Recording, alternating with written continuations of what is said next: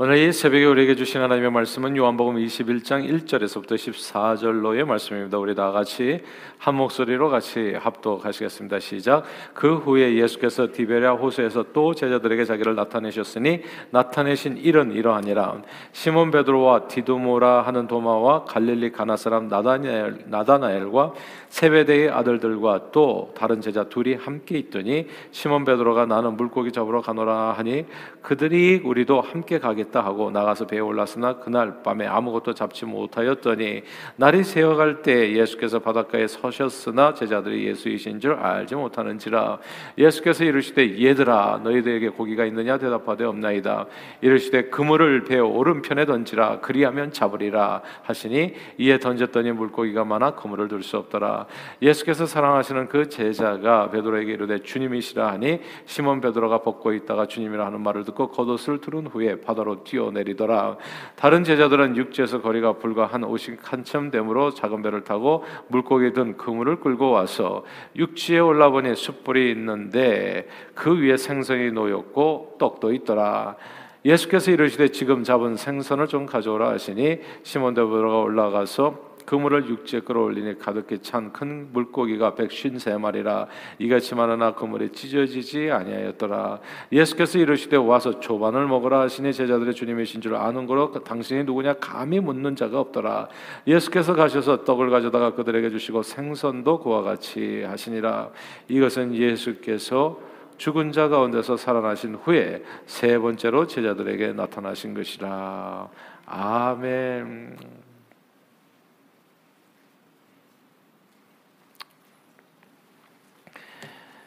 외국인들이 뽑은 세상에서 가장 멋진 우리말이 있다고 그래요. 외국인들이 뽑은 가장 아름다운 우리말 그게 밥 먹었니라고 합니다. 밥 먹었니 혹은 밥 먹었어요 식사하셨어요 라는 말이라고 해요. 이 말은 세계에서 유일하게 한국에만 있는 인사법이라 합니다. 어느 나라 백성도 이렇게 인사하지는 않는다고 하지요. 미국에서는 Hi or How are you 이렇게 인사하잖아요. 어떠셨어요? 잘 지내셨나요? 이렇게 이제 영어로 인사하는데 한번 생각해 보세요. 미국인이 Have you eaten 이렇게 물어본다고 인사한다고 생각해 보세요. Did you eat? 되게 이상한 거죠. 같은 동양권인 중국이나 일본에서도 이런 인사법은 없다고 해요. 그래서 일본 프로에서 언젠가 이 인사법을 가지고 되게 서로 웃으면서 아, 무슨 개그 프로그램가 그래서 한국은 참 이상하게 인사한다. 밥 먹었니?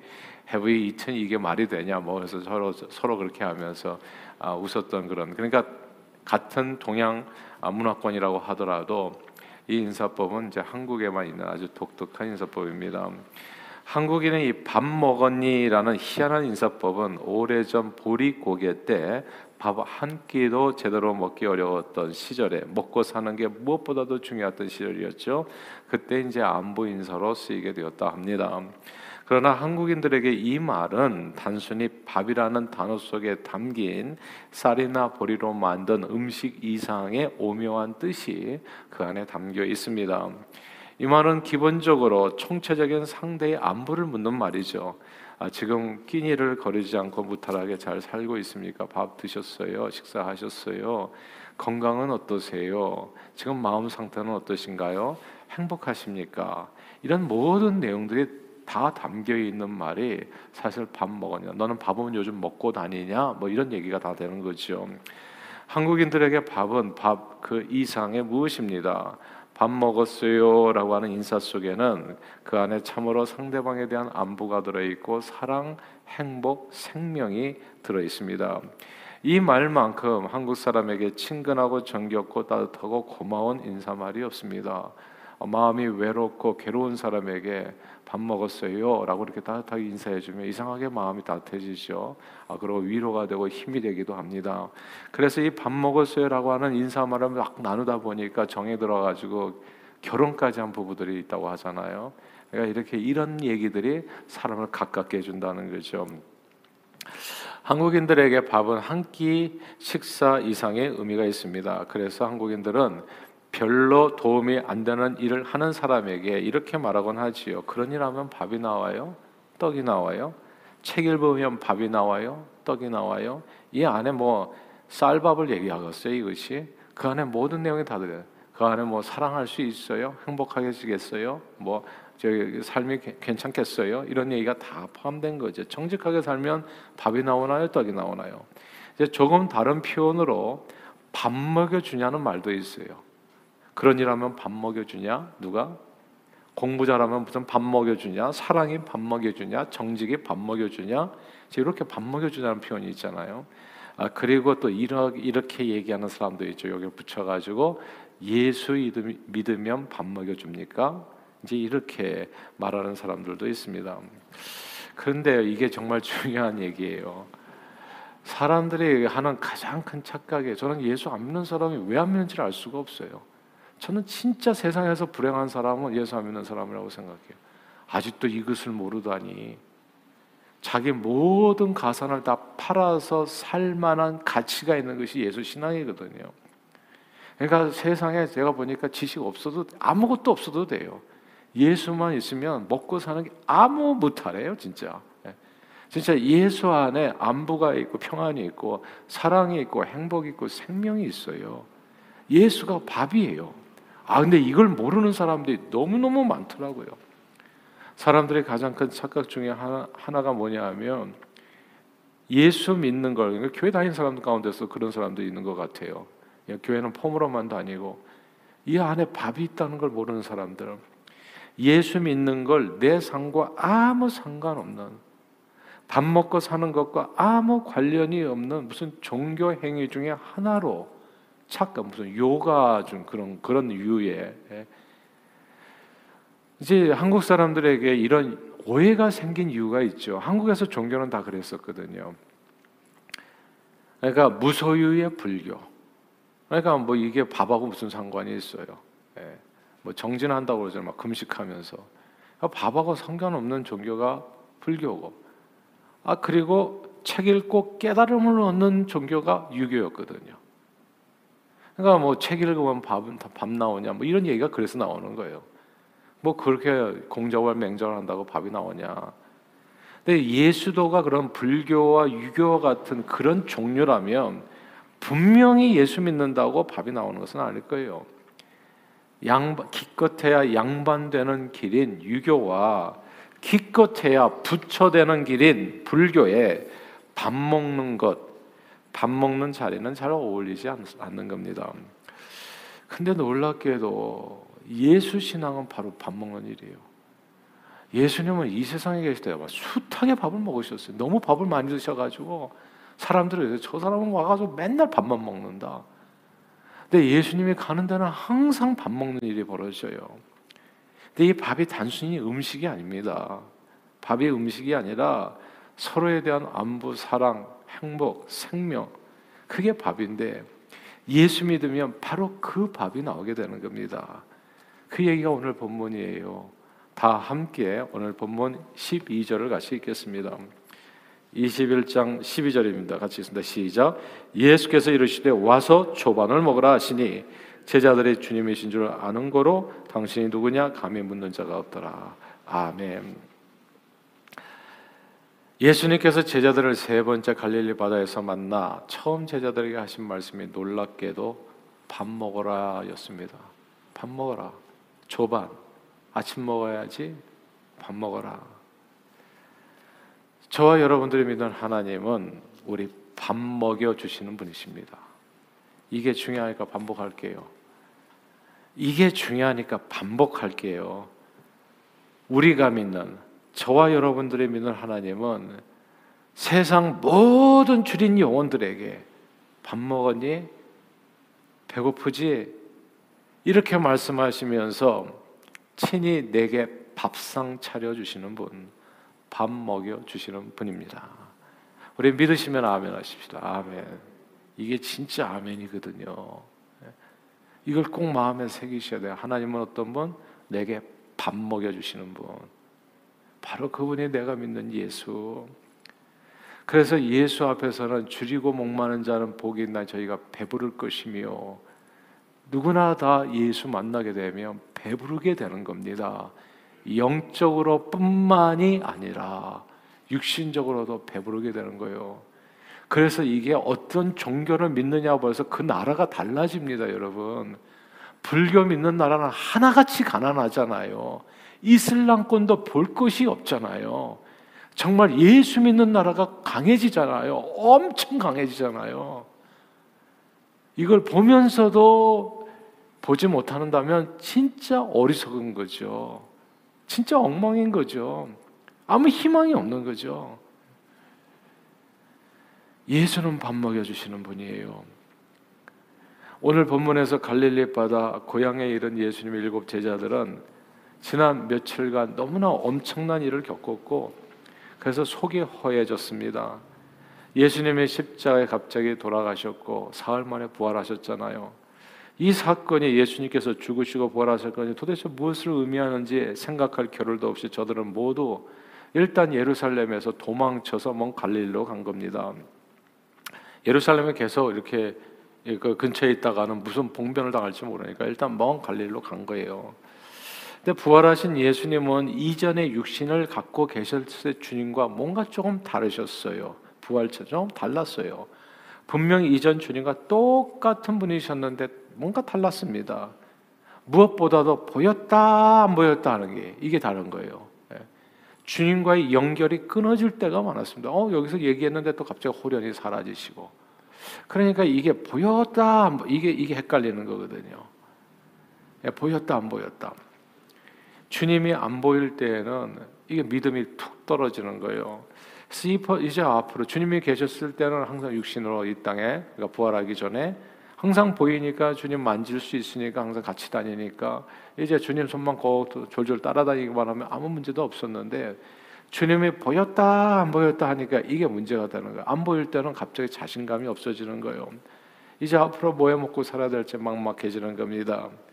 자주 눈에 보이지도 않은 부활의 주님을 믿고 살기에는 자주 눈에 보이지 않은 부활의 주님을 예수님을 믿고 살기에는 밥이 나오나 떡이 나오나 예수 잘 믿는다고 누가 밥 먹여주나라는 생각이 제자들도 들 수밖에 없었던 거예요. 그래서 베드로를 위시해서 일곱 제자가 일단 밥은 먹어야 먹고 살아야 되기 때문에 다시 갈릴리 바다로 나가서 고기잡이를 시작했던 겁니다. 근데 예수님 따라다니다가 감을 잊어버렸는지 뭐 3년 반 동안 예수님 쫓아다니다가 이 어부로서의 감을 잊어버린 이 베테랑 어부들이 밤새도록 오늘 본문에 보니까 아무것도 잡지 못했어요. 밤새 모두 다 이 고된 노동으로 지치고 배고프고 괴로워하고 있었을 때 누군가 이 바닷가에서 제자들에게 말을 겁니다. 너희 그물을 배어 오른편에 던지라. 아, 그 말에 따라서 그물을 오른편에 던졌더니 그물을 들 수 없을 정도로 많은 고기가 잡혔습니다. 그제서야 예수님, 그 이 제자들은 그분이 예수님인 것을 깨달아요. 하, 놀랍지 않습니까, 여러분? 예수님은 제자들이 텅 빈 배를 넘치도록 채워주시는 하나님이셨습니다. 예수님은 제자들의 텅 빈 배를 넘치도록 채워주시는 하나님. 이게 불교, 유교 그런 데서 할 수 있는 게 아니에요. 오직 예수님만 하세요. 우리 텅 빈 배를 채워주시는 분. 바로 이 주님이 저와 여러분들이 믿는 그 하나님. 사람들은 예수 믿으면 밥이 나오나 떡이 나오나 예수가 밥 먹여주냐고 조롱하는데요. 그건 정말 불쌍한 소리예요. 아무것도 모르는 말입니다. 예수 믿으면 밥이 나오고요, 떡도 나오고 디저트도 나오고. 그리고 오늘 보니까 숯불 고등어 구이도 나오는 거잖아요. 예수님이 숯불에다 고기를 구우셨잖아. 예. 그냥 이렇게 그냥 이렇게 그냥 이렇게 데워도 될 텐데 꼭 숯불을 사용하셔가지고 이거 그 아침에 얼마나 따뜻했겠어요. 원수의 목전에서 내잔이 넘치게 해주시고 영원히 여호와의 전에 거하게 하는 상상할 수도 없는 대박 축복을 누리게 하는 겁니다. 밥은 그냥 밥이 아니에요. 그 안에 사랑이 있고 행복이 있고 그리고 그 안에 안부가 있고 그 안에 생명이 있는 겁니다. 주님은 바로 우리에게 그 밥을 먹여주시는 분이십니다. 허탈한 우리 인생을 하늘의 축복과 이 땅의 기름진 것으로 태복으로 가득가득 그물을 들 수 없을 정도로 넘치도록 채워주시는 분, 빈 배를 채워주시고 우리 줄인 배를 채워주시고 우리 영혼을 채워주시고 우리의 삶을 충만케 해주시는 분, 성경은 주님을 생명의 떡이라 그래서 말씀했습니다. 생명을 주시되 풍성해 주시는 분이라고. 주님은 생명의 밥이십니다. 밥은 단순히 쌀이나 보리로 지은 음식이 아닙니다. 그 안에는 서로에 대한 안부, 사랑, 행복, 생명 모두 들어있는 총체적인 축복입니다. 주님을 믿으면 바로 그 축복을 누리게 됩니다. 지난주에 저는 이런 간증을 들었어요. 예수 믿는 삼남 일녀의 가정에서 다 예수를 안 믿는 예수를 전혀 안 믿는 삼남 일녀의 가정 이제 불교 가정에서 큰 아드님이 예수님을 믿었습니다. 그분은 평소에 음식 맛은 전혀 모르는 분이셨대요. 경제적으로 매우 어렵게 사셨는데 그러다 예수님을 믿고 영접해서 온 가족이 교회를 다니게 됐습니다. 그렇게 수년이 지난 후에 이분이 엄청 부유한 사람이 됐어요. 그래서 물었습니다. 어떻게 돈을 버셨냐고 도대체 어떻게 갑자기 이렇게 돈을 크게 많이 벌 돈을 긁어 모았다고 하니까요. 놀랍게도 돌아온 답이 그 음식 맛도 모르시는 분이 음식 장사를 해서 돈을 벌었다는 거예요. 야, 음식 맛도 모르는 분이 음식 장사를 해서 돈을 벌었다는 것이 너무 놀란 겁니다. 그 가정에서 삼남일녀의 가정에서 유일하게 가장 큰 부자가 되신 분이에요. 그러나 이 땅의 축복보다 더 놀라운 축복이 하늘의 복이죠. 하나님은 이 땅에서도 하늘에서도 영원토록 우리 인생을 밥 먹여 주시는 분입니다. 예수 믿으면 밥이 나오나 떡이 나오냐 밥 먹여 주냐고 묻는 분들은 예수 신앙을 무슨 불교나 유교로 착각하기 때문입니다. 그러나 예수 신앙은 밥입니다, 여러분. 생명의 떡, 생명의 밥. 그 안에 생명이 있는 밥이라고요. 예수 믿으면 삽니다. 하나님께서 그 모든 필요를 채워주시고 넘치도록 축복해 주십니다. 이 땅에서도 내세에서도 우리 잔이 넘치도록 역사해 주세요. 그러므로 성경은 우리가 구할 것은 너희는 먼저 하나님의 나라와 의를 구하라. 예수 잘 믿어라는 뜻이에요. 그러면 이 모든 것은 너에게 채워준다. 이 땅에서 필요한 무엇을 먹을까, 입을까, 마실까 제발 염려하지 말고 예수 좀 잘 믿어라. 그래서 제가 1, 2, 3대를 얘기하는 거예요. 무슨 교만이냐고 젊은 애들이 교회를 안 다니냐고 하는 게 무슨 건방이냐고요. 하나님을 믿지 않고 그 생명이 그 밥이신 밥을 떠나가지고 어떻게 밥 먹고 살겠다고 자신할 수 있냐고요. 그러면 그 끝은 뭐예요? 성경이 얘기해 주는 쥐염 열매, 돼지 쥐염 열매 반드시 먹는다고. 예. 오늘 떠났다고 좋아할 게 없어요. 학교 공부가 밥 먹여주는 게 아닙니다. 착각하면 안 돼요. 내 건강이 밥 먹여주는 거 아니고 젊음이 밥 먹여주는 게 아니에요. 예수님이 밥 먹여주시는 겁니다. 주님이. 주님이.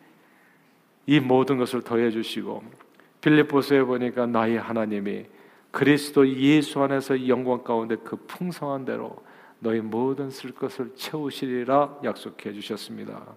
그러므로 늘 생명의 떡이신 예수님, 우리를 밥 먹여 주시는 우리 예수 믿음 안에서 주님 주시는 풍성한 축복을 오늘도 누리시고 예, 밥을 달라고 하세요 하나님, 떡을 달라고 하세요. 반드시 주님께서 주십니다.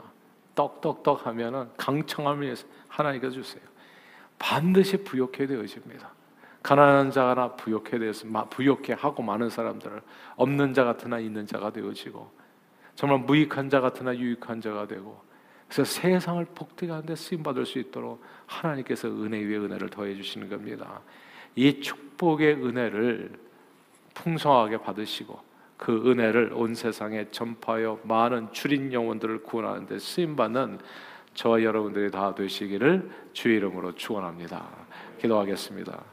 하나님 아버지 죄로 인해서 줄이고 궁핍한 영혼들을 불쌍히 여겨 우리에게 생명이 떡이신 예수님을 보내 주심으로 예수 믿어서 밥도 나오고 떡도 나오고 영육간의 풍성한 삶을 누리게 해 주심을 감사드립니다. 오늘도 우리 모두를 밥 먹여 주시는 주님의 놀라운 은혜 안에 거하여 그 풍성한 축복을 따라 주의 영광을 위해서 우리 인생들에게 밥 먹여 주시는 주님을 온 세상에 전하는 복음 일꾼으로 온전히 쓰임 받는 저희 모두가 되도록 축복해 주옵소서. 예수 그리스도 이름으로 간절히 기도하옵나이다. 아멘.